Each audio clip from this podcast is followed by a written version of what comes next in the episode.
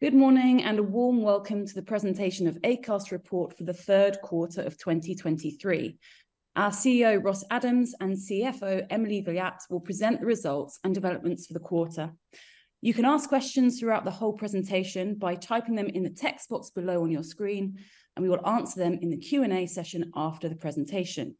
Now, I'd like to hand over to our CEO, Ross Adams. Thank you. Hello, everyone. Uh, thanks for taking the time to listen to our report for the third quarter of 2023.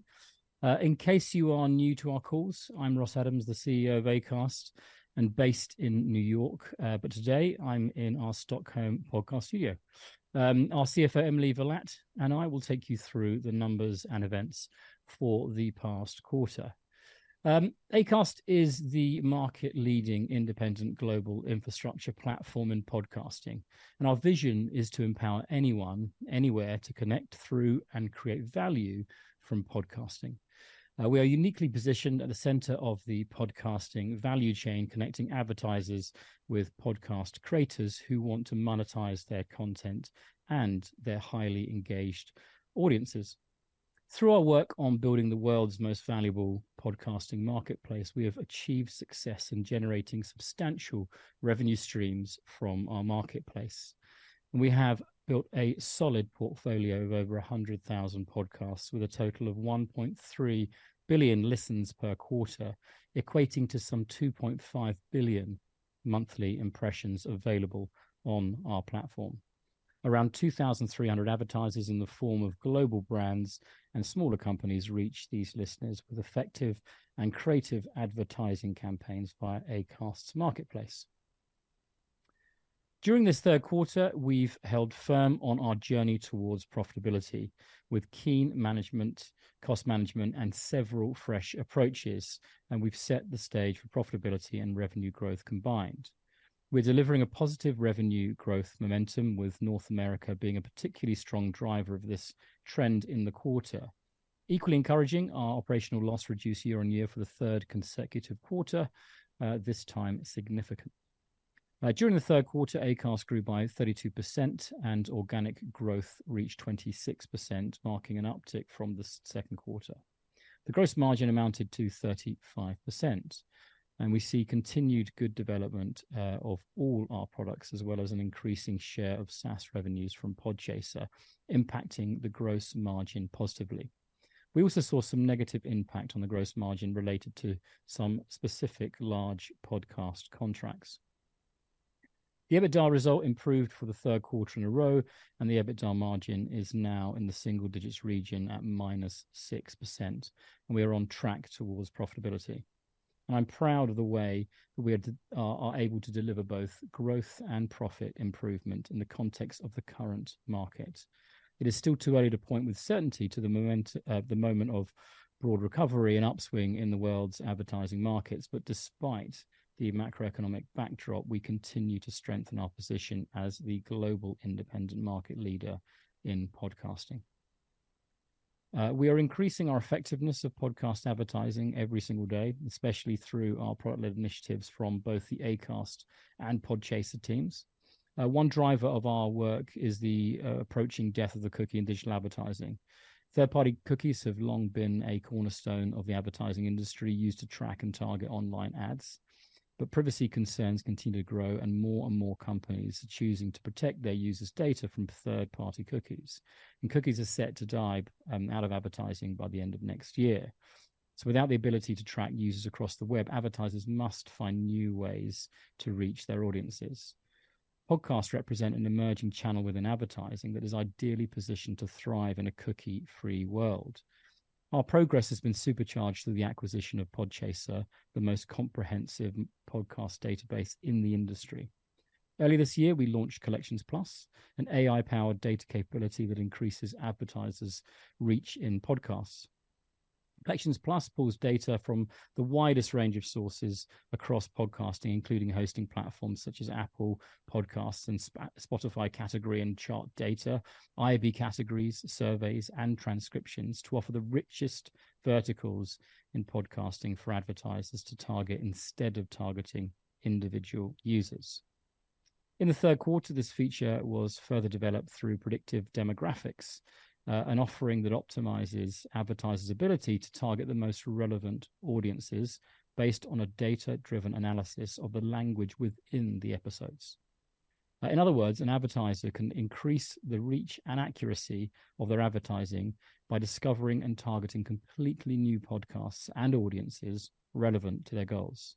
And by doing so, we can increase our advertising sales in smaller and medium sized podcasts and thus scale up our advertising sales further. And again, we're able to target users through context and language. I would also note here that our product teams are using AI thoughtfully to advance the advertising experience for all. Optimizing our processes and enhancing the scalability of our ad sales is central to shaping Acast's future. And by adopting automated sales flows, the foundation for building long term growth is strengthened. The development of Acast's self serve advertising platform is a good example of how we're increasing scalability. And I am delighted by the very positive reception, which has led us to already reach our full year revenue target for this new sales channel in the third quarter. During the quarter, we launched AdCollab, a tool that enables advertisers and podcast creators to collaborate in real time to create host read sponsorship campaigns. Through AdCollab, the podcasters and advertisers can create host reads together within the Acast product, reducing the time and resources needed from the Acast sales teams. Early test results show an 85% time improvement in the process of booking and producing this type of ad. In the third quarter, we entered into new agreements with Warner Brothers Discovery and Luminary two leading podcast publishers, which each bring a slate of premium, popular, and high profile shows to our marketplace. Acast has entered into a partnership with Luminary, previously a paywall only podcast provider, to increase the reach of select uh, selected Luminary original podcasts across any podcast app. Six shows, including Joking Not Joking with Mo Amer and Azhar Usman and How I Masaba with Masaba Gupta, um, are now being made available to listeners on all platforms via Acast. Acast will also serve as Luminary's exclusive monetization partner for these podcasts across all platforms, including Apple Podcasts, Spotify, and the likes of Amazon Music. Additionally, Luminary will leverage Acast Plus Access, the capability which allows subscribers to access exclusive gated content on the listening app of their choice. Acast has entered into a new partnership also with Warner Brothers Discovery to become the exclusive distribution and monetization partner of its podcasts.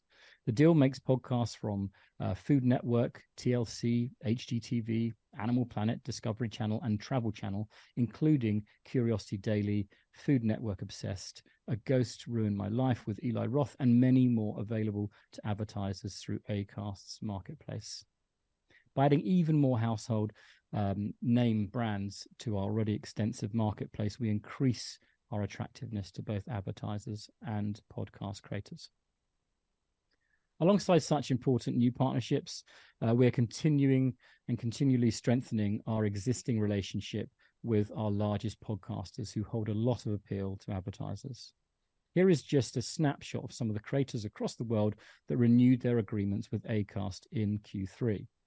The podcasts shown here alone represent over 12 million monthly listens uh, in our marketplace. And this evidences the depth of our relationships with our creators and the high level levels of satisfaction uh, we afford them across monetizing and growing their shows as we continue to focus on monetizing the inventory we have. An additional development within the podcasting industry, which impacts advertising effectiveness, is Apple's rollout of iOS 17. This rollout delivers more accurate insight into podcast listening frequency, benefiting our entire industry. We expect a short term decrease in the number of overall listens on the Apple Podcast app um, and an increase in the average revenue per listen. I'll now hand over to Emily to talk you through our financial performance for the quarter in more detail. Emily. Thank you, Ross. All right, let's have a look at the numbers. So we can conclude that the monetization of our portfolio podcasts continues to improve as ARPL, or average revenue per listen, grew by 36% to 0.33 SEKs in uh, the quarter. Listens decreased by some 3% compared to Q3 of 2022, with a minor impact from the iOS 17 rollout that Ross just mentioned. Revenues grew by 32% in the quarter, despite mixed um, advertiser sentiment. And it should be noted that Q3 of 2022 represented an easier comp, but we are still happy with our growth against the macroeconomic backdrop. Organic growth was 26% in the quarter, as Podchaser contributed 1%, and FX contributed a further 5% to reported revenue growth. As Ross mentioned, the gross margin in the period was stable at 35%, but there were some solid underlying improvements. We did see a 5% negative impact on the gross margin in the quarter, as the performance of certain larger podcast guarantee contracts were um, affected um, and are affected by Apple's ongoing rollout of iOS 17. This also means that our underlying gross margin in the quarter was a healthy 40%. And our ongoing product development, growth in the SaaS revenues, and successful implementation of the likes of Collections Plus and now Predictive Demographics, these initiatives do support our longer-term gross margin development. Now, when it comes to segment performance, North America remains an important growth driver, where net sales growth increased by 55%, and the profit contribution margins saw an improvement to 5% in the quarter, compared to the negative 27% in the same quarter last year. Europe is also holding its own, considering a more subdued prevailing advertiser sentiment, and delivered 25% net sales growth in Q3. The profit contribution from Europe was impacted by uh, the podcaster contracts mentioned earlier to the tune of 22 million SEK. Other markets delivered 24% net sales growth and a marginal increase in contribution profits. So, um, in an advertising market where many players struggle with growth, we are growing at this pace, which I think validates our position and and execution of our strategy. We are, of course, managing our operating expenses in a diligent way, and as a result, OpEx decreased by 11% year-on-year overall. You'll note that the Acast FTE and FTC count at the end of the quarter was 374, which is a continued reduction compared to previous quarters. And we are continuously managing our fixed costs while making deliberate decisions around discretionary spend to support our growing business. Moving on to EBITDA, we do remain on track towards profitability. In the quarter, EBITDA improved to negative 26 million SEK, which is a significant improvement on the prior year, when we had some negative 99 million SEK. The EBITDA margin, again, in the single digits at negative 6%, compares favorably to the negative 27% we delivered in the same quarter of last year. And actually, without the impact from these podcast guarantee contracts, we would have been uh, quite close to break even in the quarter. So again, uh, we are on track towards hitting our profitability goal for the full year of 2024. Moving on to cash.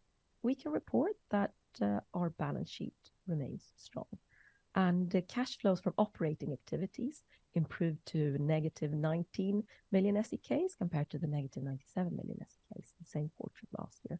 And overall, the cash balance as at the end of the quarter was a healthy 750 million SEK. Uh, I've included a new slide in this presentation, which is an illustration of our operating uh, cash flows on a rolling 12-month basis, which highlights the material improvement in cash flows that we've seen during the year. We ended 2022 with a negative 295 million SEK in operating cash flows for the 12 months during 2022. As at Q3 2023, so this quarter, looking back at the last 12 months, operating cash flows had improved by about two-thirds to negative 91 million SEK. Um, I'm happy with our progress. Ross, back to you. Thank you, Emily. Um, in the spirit of improving investor transparency, we are now publishing quarterly consensus estimates collated from our bank analysts at ABG, Barclays, and Carnegie, uh, as well as a crowdsourced retail consensus from Pinpoint. These are available on investors.acast.com, so please do have a look at those if you're interested in market estimates.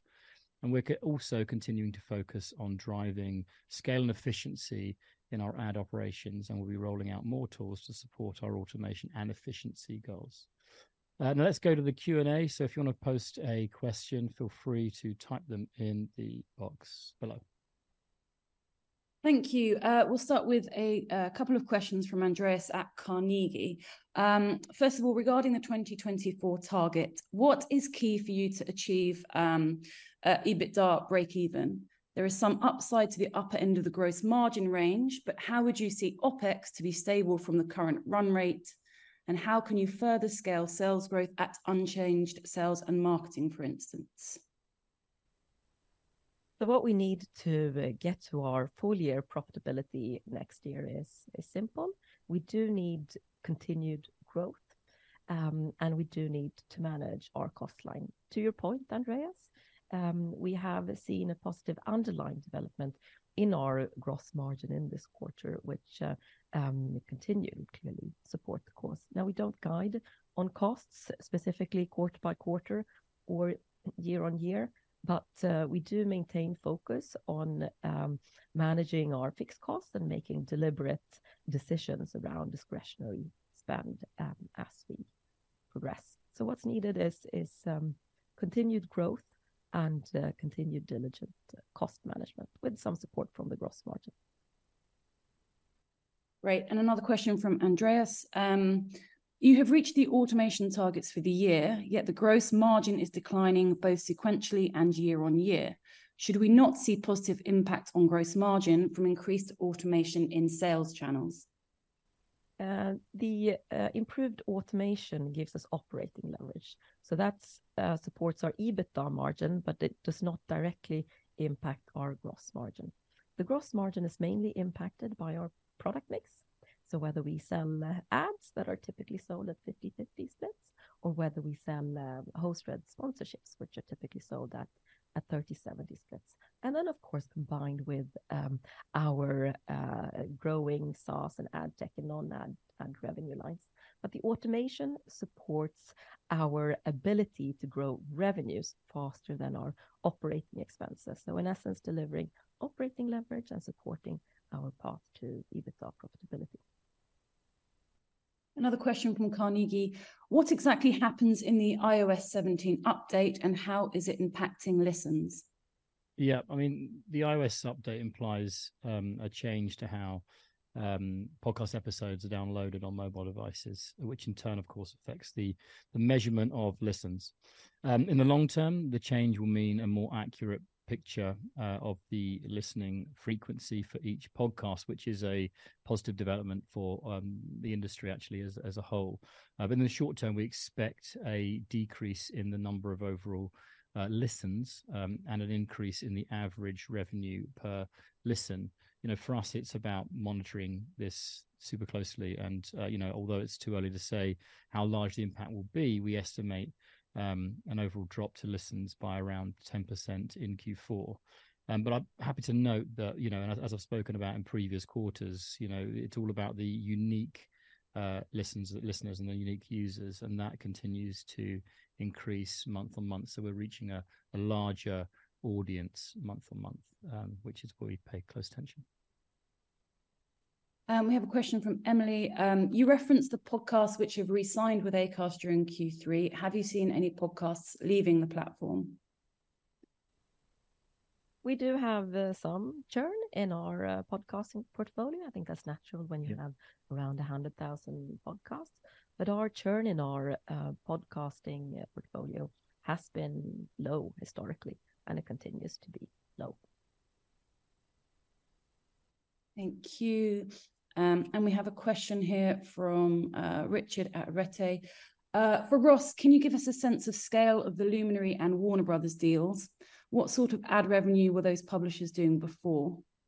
I mean, if you look at Luminary, Luminary is completely ad-free prior to um, the deal with us. So this is the first time that their shows are available on all platforms outside of um, uh, their kind of subscription service. So, scale-wise, it's it's a brand new thing, so we're kind of watching that as they distribute further and wider.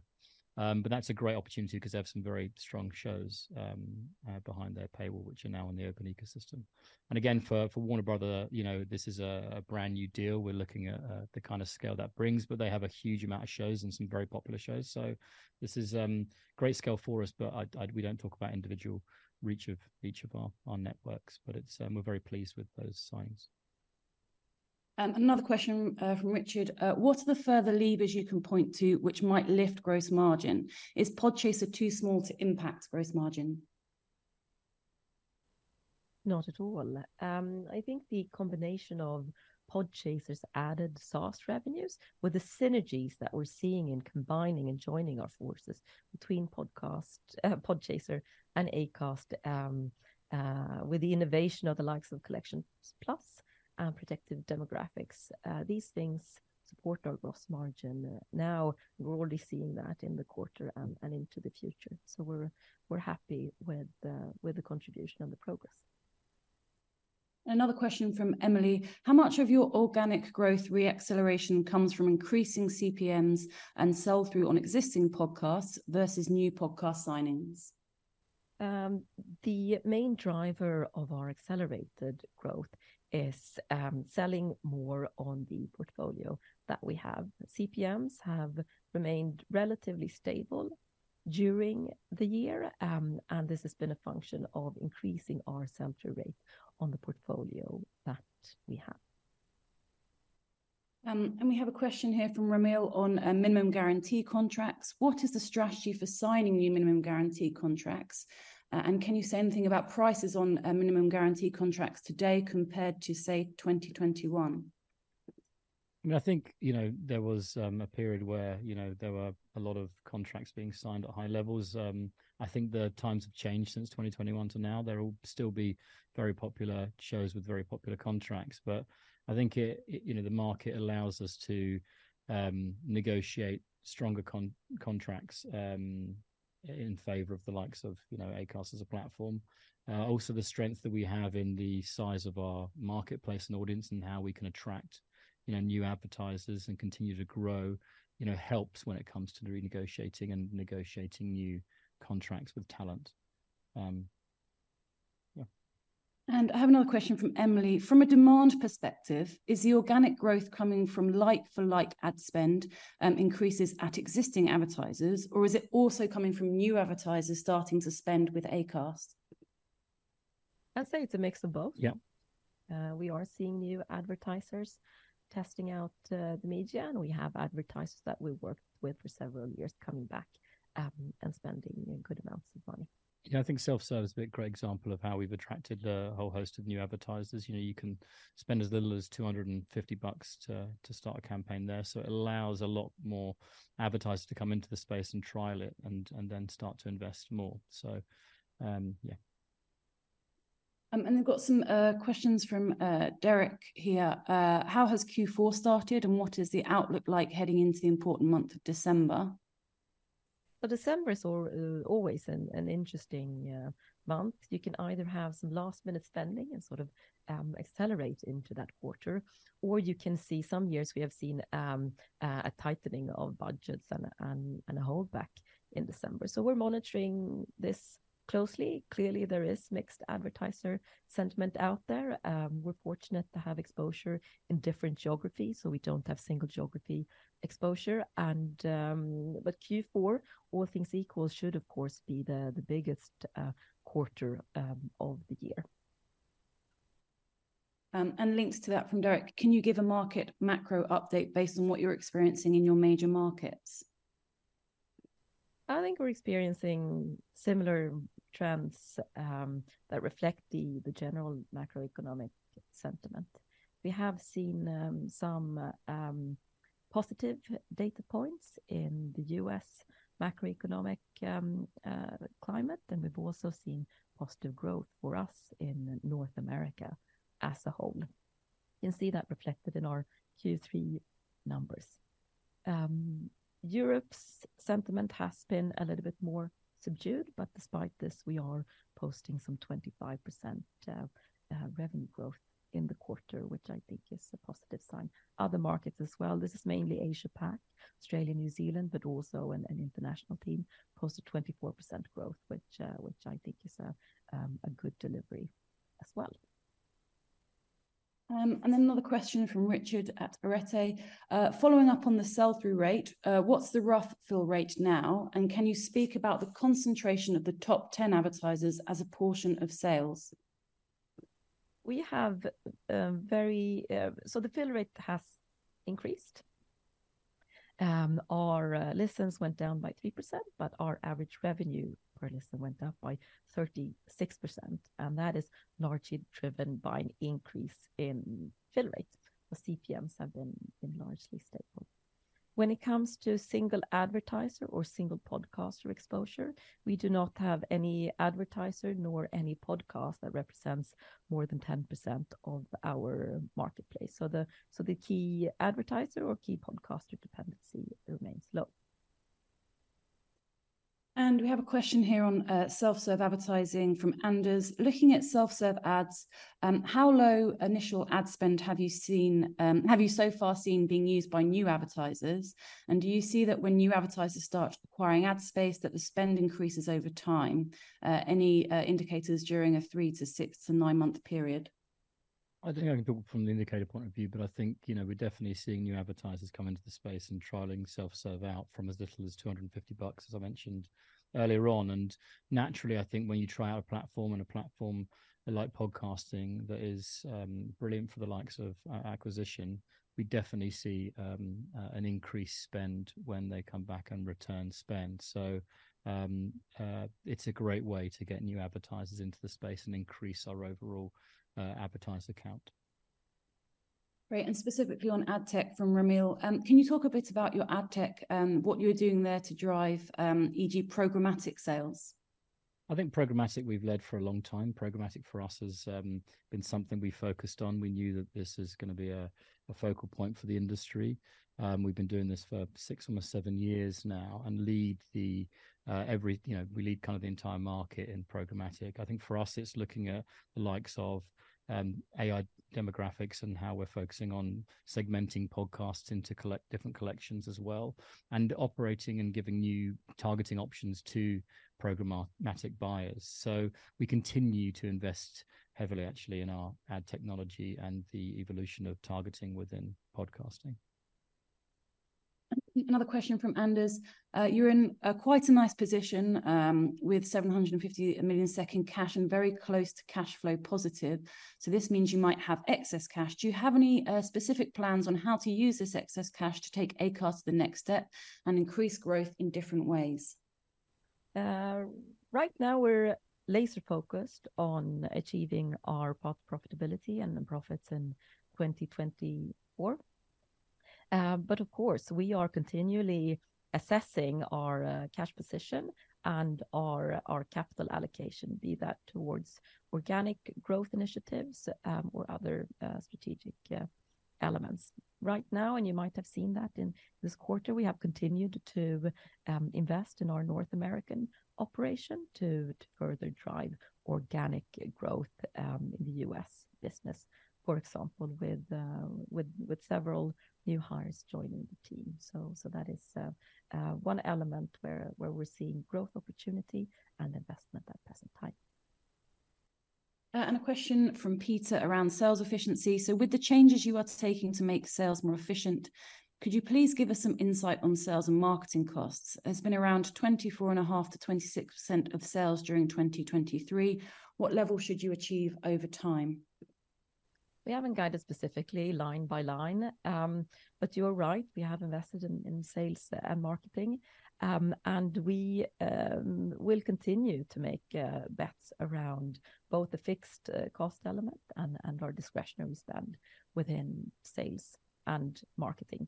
Typically, and this is this normal seasonality, sales and marketing costs typically go up with higher revenues in Q4, so I would just note that. But over time, to the point around building more scalable sales channels and product-enabled flows, this should deliver overall operating leverage over time, which um, also um, suggests that the percentage that we spend on sales and marketing as a percentage of revenues should naturally decrease over time. The nominal number um, may, of course, go up, but the percentage, uh, uh, but the cost as a percentage of revenues in line with our, our efficiency goals should decrease over time. But we, we have not guided to a specific number. Thank you. Uh, and thank you for all your questions. I'll hand back over to Ross. Great. Thanks very much. Um, and thank you everyone for attending this. Um, on February 12th, we will publish our year end report for 2023, and uh, you are welcome to attend the presentation. And don't forget to follow us on uh, investors.acast.com, our Acast blog, or listen to our financial results, of course, as a podcast. And if you want to receive company data continuously to your inbox, please subscribe to press releases, news, and financial reports on our investor relations web. Thanks very much.